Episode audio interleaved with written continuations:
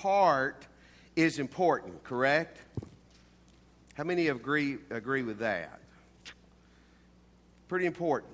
You know, they, they say in America, heart cardiovascular issues affect about almost 12% of our country, 11.5, almost 12% of our country is affected by cardiovascular heart issues. The number one cause of death in our country is guess what? It's heart issues. In 2010, latest stats I could find, almost almost 600,000 people died, and on the cause of death, it listed cardiovascular some kind of issue. So heart health is important, no, no doubt about it. Spiritually, it's just as essential. In Hebrews chapter 3 tonight, we're going to look at heart health. We're going to look at what a healthy heart looks like, how you get a healthy heart, and uh, how important all this is to us. In the Bible, when it talks about your heart, it's talking about your mind, it's talking about your will, it's talking about your center, it's talking about who you are, okay? So when the Bible says heart, it's talking about the deepest place in your being is your spiritual heart. All right? First thing this evening, uh, let's read verse 7 through 11 of chapter 3, a little background. It says, So as the Holy Spirit says, Today, if you hear his voice, do not harden your hearts. How many of you ever heard an evangelist say that before? Well, it is in the Bible. And uh, do not harden your hearts as you did in the rebellion during the time of testing in the desert. Verse 9, where your fathers tested and tried me for 40 years. They saw what I did. That is why I was angry with that generation. And I said, Their hearts are always going astray. They have not known my ways. And look in verse 11. So I declared on an oath in my anger. Folks, when God declares on an oath in his anger, you better duck, correct? Or you better hope it's not headed your way. They shall never enter my rest. Now, what he's referring to, many of you know this, he's talking about the Old Testament stories found uh, in, in, uh, in Exodus and found in uh, Numbers chapter 20, Exodus 17, Numbers 20, where the children of Israel, God had delivered them out of Egypt. He was wanting to take them into the Holy Land, uh, the, I mean, the Promised Land, Canaan.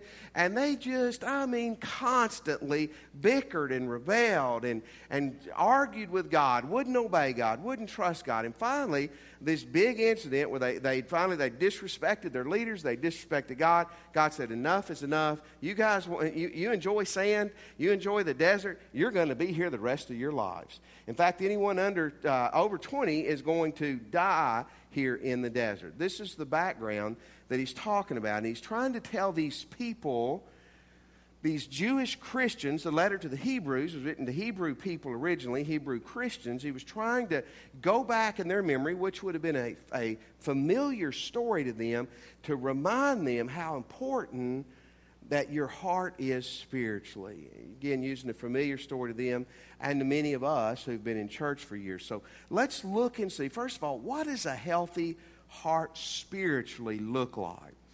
We, we have indicators of what a healthy heart physically looks like, but what does a healthy spiritual heart look like?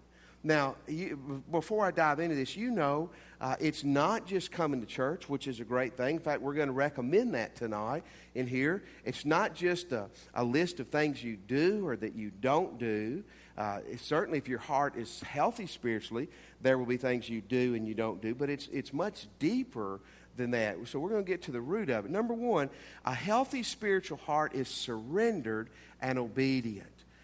Numero uno, it is surrendered and obedient. Verse 12. Now, what the, what the scriptures do tonight is they give the negative take, and I'm going to I'm going to help us interpret this in a positive light. Okay? He's going to lay out the, the negative diagnosis, and I'm going to give you the positive uh, synonym to this, or the, the, the, positive diagnosis to it. See to it, brothers, that none of you has a sinful, unbelieving heart that turns away from the living God. That's nasty sounding, isn't it? Let's look at that first one. A sinful heart. The word sinful there in your Bibles literally means evil, morally or spiritually evil. It means malicious. It, it's the person who, in the case in the Old Testament, who were religious people who had an evil heart. about them, who rebelled against God. Now, folks, every person in this room, at some point in your life, even if you were eight years old when you became a Christian, and you didn't realize this, but you were in rebellion against God, weren't you, before you became a, a Christ follower? And many of us as Christians are constantly going back and forth with rebellion towards God, aren't we? Let's look in verse 16 through 18 how well it worked out for them. Who were they who heard and rebelled? Now, he's saying, let's see who these people were. Was it a bunch of reprobates or people who weren't raised well or who didn't know better? Who were these who heard? Were they not all those Moses led out of Egypt? The people he's talking about here who had rebellious hearts Bad spiritual hearts were people who had a lot of wonderful spiritual things done in their behalf, who were led out of Egypt, and with whom he was angry for 40 years. Was it not with those who sinned, whose bodies fell in the desert, and to whom God did swear they would never enter his rest? If not to those who disobeyed. It's interesting we read verse 7 to 11, and then verse 12 and 19 is kind of a commentary, a, re- a repeating of, and a commentary of those verses. Folks, here's the first thing to have a healthy heart spiritually, you have to have a surrendered and obedient heart to Jesus. I, I, I put these together because I think they're one thing. Now, if you're a Christian tonight, you, you got baptized maybe at one time, you joined the church, you filled out a card, you, you say you believe in Jesus, that's great. But if you're a Christian, at some point in your existence, at some point, you surrendered your heart to Jesus Christ. You may not have used those words, you may not have understood those words, but what you did understand was that you were saying to Jesus, Here's my life, I'm giving it to you. Correct? If you've never done that, you, you, you, may smell good, look good, and be good, but you're not a Christian, okay? Surrender and obedience. Now, here's the catch. Don't y'all wish you could have done it one time and been done with it? Wouldn't that have been great? For, for me, 1982, I did it. It's over, done with. The problem is, is I, I, you got to do that every day, don't you? You don't have to be resaved every day, but surrender and obedience is a daily process. I don't want you to raise your hands, but I want you to ask yourself very honestly tonight: How surrendered and obedient is your heart to Jesus Christ tonight? In other words, if Jesus says jump, is your response going to be how high? Or, no, I don't think so, Jesus. Who are you to tell me what to do? If Jesus says, I've got plans for your life that's going to completely be totally radical to who you are today, are you going to say, Man, that's exciting. Tell me what's going to happen? Are you going to say, Jesus, I got the rest of my life mapped out. I appreciate your thoughts, but we're okay. Surrendered and obedience is the first part of heart health. Here's the second part trusting. Trusting. Verse 12 See to that none of you have sinful malicious hearts, and unbelieving hearts. The word unbelieving there in your Bible means to have a distrust for someone. Here it's God. To live with uncertainty. Folks, the Jewish people in the desert did not trust God. Think how incredible this is. They were slaves under the most powerful ruler in the world, Pharaoh, in the most powerful country in the world. And sometimes you wonder, why did it take Pharaoh so long to get it? Well, the scriptures say in Exodus, he hardened his heart. And then God, uh, is he hardened his heart? God said, I'll harden your heart with you. I think part of the reason you had that process is the Jewish people needed to clearly see that God had kicked Pharaoh's out of the ring and he had won the battle. And he did that by the time they left, uh, that they left Egypt. You go back and read Exodus chapters uh, 4 through about 15 or 20 tonight. And if that's not enough, then they get to the Red Sea. You, follow, you remember these stories from Sunday school? They get to the Red Sea, and Pharaoh and his armies following him. And then God parts the Red Sea, and they walk through the Red Sea on dry ground. How many of you have ever been to the beach? How many of you ever walked six or seven miles out in the beach uh, to collect seashells out in the water because the water had been parted? Zero, none, nada. You haven't done that. And then that Pharaoh then followed them and then they die in the sea. They had seen this. They had seen God provide for them over and over and over, but they're just like a lot of us. They still didn't trust God. Still didn't trust God. And God finally said, You know what? The bottom line is if you're not going to trust me, you're not going to have my blessings. All this goes back to surrender and obedience. Matthew Henry was a great preacher and a Bible scholar in the 1700s. Listen to what he said Unbelief is at the bottom of all of our fallings and failings with God. That's a pretty deep statement you may have to think about. But unbelief is at the bottom are the foundation of all of our failings with God. Let me give you an example. You know why some of you don't tithe tonight? You don't trust God. You don't trust God that if you give Him 10%, that He can take care of you. Don't raise your hands, but that's true, right? If I give God 10% of my money, he, God cannot take care. I do not trust Him enough. God's calling you to some kind of ministry or to serve or to teach a class, and you don't trust God enough that if He's asking you to do it, that you can do it, right? That's the truth. God may be calling you to some big obedience to, to move halfway across the world, or maybe something even bigger in faith. He's calling you to stay right here in Ruston and make a difference. And you know what? It's hard to trust Him, isn't it? Some of the big mistakes I made as a young Christian were not flagrant immorality. It was just that I felt like God was leading me to do something, and I was scared, and I didn't trust Him enough to do it. You see, trusting God is at the fundamental basics of our relationship to God. These things that I'm telling you, I'm writing them down on my calendar, my, on, on my desk in my office, and I'm going to look at every day because I think these are so huge. A, a heart that is healthy spiritually trusts Jesus Christ. It trusts Him more and more. You trust Him with your money, with your time, with your kids, with your lives. You can make hard decisions that are unpopular. You know why? Because you trust God. I heard a great story of a of a, a, family. It was a minister and his family were on a mission trip in the Dominican Republic. And they were walking across a busy street and the six year old son got away from the daddy and he was running in the street. And the daddy could see a motorcycle that was barreling down that lane right toward his son. And he hollered top of his lungs to that boy, Stop! And said the son stopped, dead in his tracks. That is a kid who'd been spanked before, isn't it? he stopped dead in his tracks. And that motorcycle came whipping right by that boy going about 40 miles an hour. It would have killed him. But he knew to, to surrender, to trust, and to obey daddy, even if it didn't make sense. A heart, a heart that's healthy spiritually stays surrendered, stays obedient, and grows in its ability to trust God. Okay? Here's the third thing it's faithful and it's consistent. Faithful and consistent. Boy, this is a biggie. And in the last part of this verse, he says, See to that none of you turns away from the living God turns away. That word turn, that phrase turns away, literally means to depart from someone or something.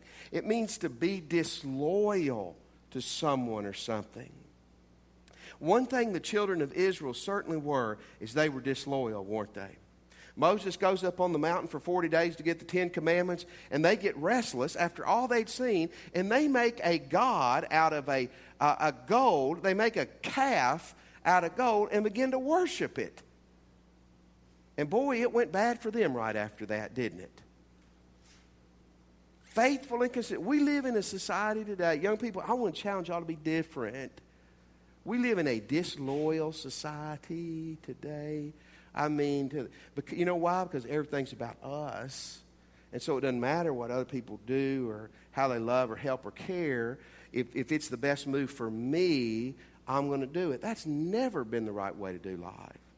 You cannot do life with God if you're not going to be consistent. Folks, God is not as excited about you jumping over a pew tonight because you're fired up for Jesus as He is about you being in church six months from now.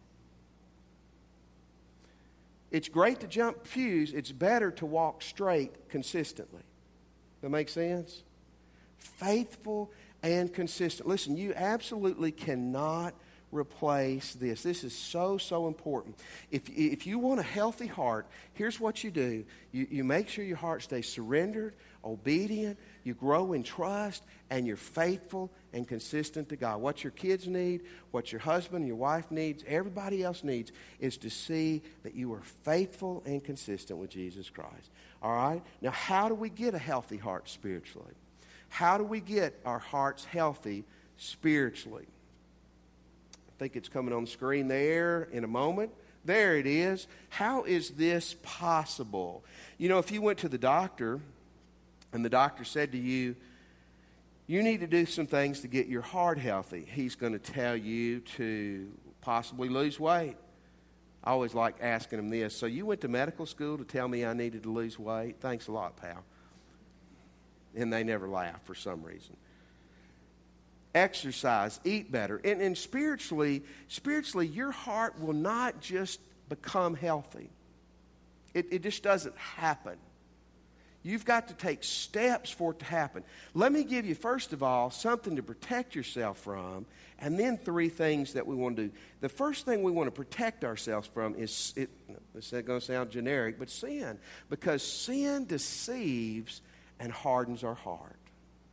All right, I want a healthy heart. What do I do? Protect yourself against sin. Sin there means disobedience to God and His ways and His word. In verse 13, it says, But encourage one another daily as long as it is called today. Look at the last part of the verse. So that none of you may be hardened by sin's deceitfulness. The word hardened there literally means to be made stiff are to be made static. In other words, not dynamic, not growing. Here's what happens, guys. When you and I let things get into our life, get into our heart, we become less surrendered, less obedient, less trusting, less faithful. That's a biggie, too. Our hearts become harder. And, and folks, this normally does not happen in one night. I mean, it's not like you're on fire for Jesus tonight and tomorrow you're out smoking crack and you've fallen completely away from God. Okay? That's normally not the way it happens. What happens is, is there, there, there's a slow cooling with you in Jesus Christ. There's a distancing. And, and then your heart becomes slowly harder. And it's hard to pick up on this, but you become less teachable, less flexible. You begin to think you got God figured out. And when you got God figured out, you don't need church. You don't even have to read your Bible because, wow, you've read it before. And you understand these things. Been there, done that. You've sang the songs. You, you, you know this. And the Bible says sin is like a false check, a bad check. Sin, sin described here is it's a fraud. It looks real. It looks good. It tastes good originally. It smells good. Folks, sin wouldn't be deceitful if, if it said right up front, okay, if you do this, you're going to ruin your marriage and you're going to end up in Angola for 20 years. Gee, I want to do that, don't you? No. Here's the terrible thing about sin is it comes as fun, right? Sure. It, I said this, I think it was last two weeks ago. It's not a temptation if it doesn't tempt you. Amen? You put spinach and broccoli in front of me all day, and I will lose 100 pounds in three months. You put ice cream in front of me all day, and you'll be rolling me through the double doors in a couple of months. Sin comes to you as attractive. Sin appeals to your ego. Sin appeals to your pride, and then it hardens your heart.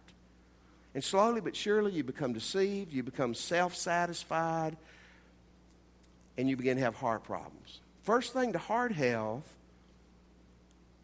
is making sure that you protect yourself from the wrong things, okay? Now, what are the positive things that we do? Okay, number one, your personal time with God. How do you how do you keep your heart healthy? And it's not we're not just wanting to keep it healthy, we want it, we're wanting to get healthier. Personal time with God. Luke 5 16, I love this. But Jesus often withdrew to lonely places and he prayed. Guys, this is, this is imp- it's impossible to have a, a strong heart with Jesus if you do not spend time daily in prayer and Bible study. Okay? Now, you can come to church. We're going to talk about church in just a second. But we can't go home and make you pray and read your Bible. I wish we could. In fact, I wish we could all have an electrical sensor put under our skin, and that, including me, that if we didn't read our Bible or pray every day at a certain time, we would get a shock. Wouldn't that be great? You know what? We would be the most godly church in America, wouldn't we? Or we would be the most disorganized church in America, one or the other. We can't go home and read your Bible or pray for you. Oh, I need to be fed. You, you, at some point, you got to start feeding yourself.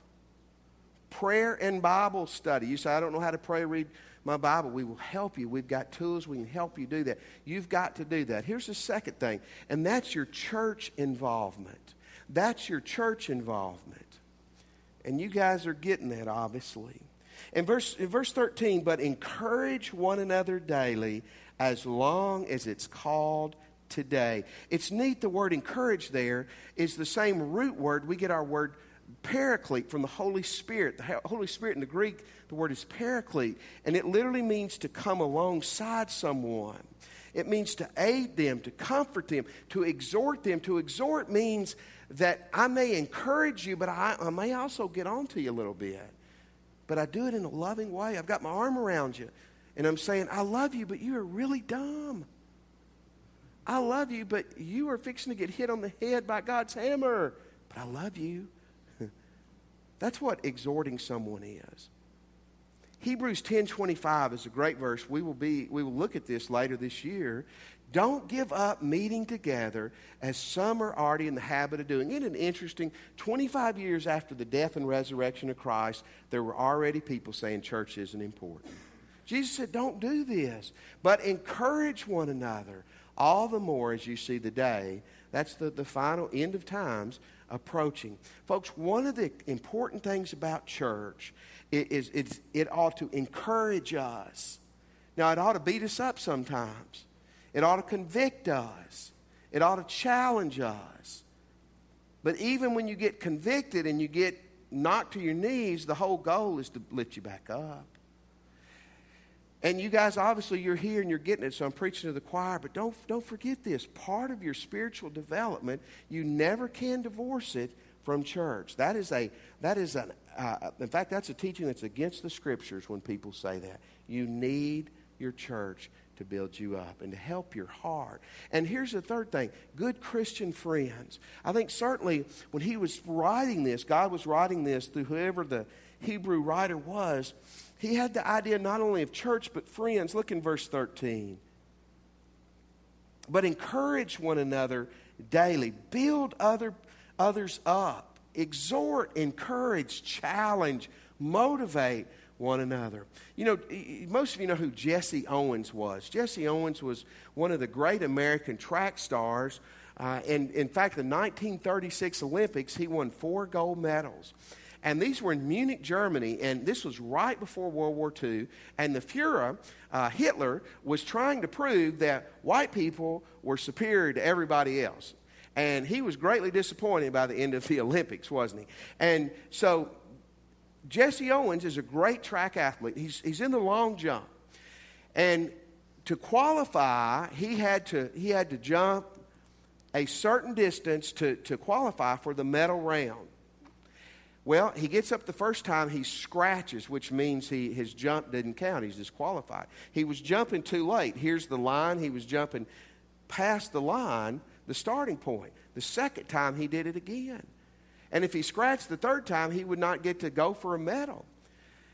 When a German man who could speak English, another long jumper named Luz Long, came up to him and he said, Jesse, let me tell you what you're doing. You're jumping too early. He said, Jesse, to qualify, you're not going to have any problem at all. He said, let's move, a, let's move a, a jumping point back about six inches for you and let you jump from that point just so you can qualify and get a chance at the medal. Jesse Owens did that. He qualified. Jesse Owens got the gold medal in the long jump. Isn't that awesome? Luz Long was killed in World War II, and years later, Jesse Owens said, My friendship to him and with him meant more to me than those gold medals I came away with. Encouragement. Let me just challenge you encourage each other. Encourage each other. That builds up other people's hearts. And you need friends. Listen, I understand you're going to have friends if you if you move in normal cycles of life you're going to have friends who are far from god but you need some friends who really love jesus I didn't say friends who are religious. You need some friends who really love Jesus. I want to read you an interesting passage. You can read along with me. It's in 1 Corinthians chapter 5, verse 9 through 11. I'm going to look at it on the back screen with you. He says, I have not written you in my letter not to, not to associate with sexual immoral people Not at all meaning the people of the world who are immoral, are the greedy and the swindlers or the idolaters. In that case, you would have to leave the world. Look what he says in verse 11. But I'm writing to you that you must not associate with anyone who claims to be a brother or sister, a Christian, but is sexually immoral, or greedy, an adulterer, a slanderer, a drunkard, or swindler. Don't even eat with such people. Isn't that interesting what God says? God says you're going to have friends who are not Christians who got a lot of issues. You don't even need to associate with someone who says they're a Christian and who is a jerk. You need to get away from that person. In other words, the person who may hurt you most spiritually is not that guy or that gal that you know is not a Christian. It may be the person sitting on the pew who's a gossip and a slanderer, slander and a cheat in their business. Folks, if you're reading a book or if you're hanging around people that are making you meaner, that are, are, are making you more unkind, more immoral, they're making you more uh, gripey and complaining, you know what you need to do? Burn the book and run from the people. You need to be around people who are going to make you love Jesus and love people more, encourage you, and build your heart up. How do we build our heart up? We protect it from the wrong things. We spend time with God we come to church and everything that involves, and we, we have some people in our life that can help us. And let me tell you the last thing that's so important these truths are for you. They're for you, they're for me, they're for all of us. Everyone in this room falls under one of two categories. You're either a Christian or you're a non Christian. Now, you, I, we could say you're a male, you're a female. I mean, there's a lot of one or two categories, but everybody in this room is either saved or lost. He was writing these passages here with the saved and the lost in mind. Let's look at this first of all for the non Christian. What was he saying to the non Christian then and tonight? Verse 14 and 15 We have come to share in Christ if we hold firmly to the end the confidence we had at first. As just as you've been told, today if you hear his voice, do not harden your hearts as you did in the rebellion. You notice what he said in verse 14? Maybe your lack of consistency, your lack of faithfulness, is just a sign that you've never been saved. One sign that you can tell if you're a Christian is that there is some consistency, not perfection, but consistency with your walk with Jesus Christ. He says, Today, if you hear my voice, nothing magical or mystical about that. He's basically saying, While you have the opportunity, you need to respond to God. Maybe this evening you're here and you're not a Christian. These verses were written for you. Respond to Christ, he says. But the primary recipients were God followers, were Christians.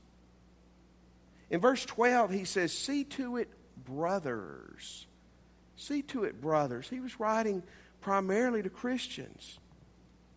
Look in verse 11 and 19. I declared on my oath in my anger, you shall never enter my rest. Verse 19. So we see that they were not able to enter because of their unbelief. Folks, we just I just mentioned non-Christians. Certainly that not enter my rest could, it, it was talking about hell. But it was also talking about God's best for them in their lifetime. Moses didn't enter the rest. Moses is in heaven today. I promise you. In Matthew 17, it talks about, we'll just read it when you get home. Moses is in heaven, but Moses did not enter the rest, the promised land. Here's what God was saying to them and to you and me. If you don't protect your heart, if you don't keep your heart surrendered and obedient, if you don't keep trusting me, and remain faithful, you will miss what I have for you in this life. As a Christian, you're not going to lose your salvation. You're not going to fall away from God eternally, but you will miss the best that I have for you. You know, I, I live with a scary thought. I, I just don't want to stand before God someday and Him to say, I had all this for you, but you wouldn't trust me and you wouldn't obey me. That's scary, isn't it? Now, still going to get into heaven, which that's awesome. Give me a mobile home in heaven and I'll be happy for eternity. That's all I'll need. But I don't want to miss what God has for me here on this earth. What, what about your heart tonight? Are, are you a Christ follower genuinely? If you're not, we got a great solution. Just a moment, we'll help you come to Christ. We'll help you cross that line. If you are a Christian tonight, just grading yourself out. Are you an A, B, C? How is your heart tonight? How are you on the surrender and obedient? How are you on the trust and the consistency? Maybe this evening, when we stand in a moment and give our invitation, you need to come, pray with the minister, pray at the altar, but say to God, God, I want my heart. I'm going to let my heart be all that you want it to be. Let's stand. As God leads you tonight, respond to Him.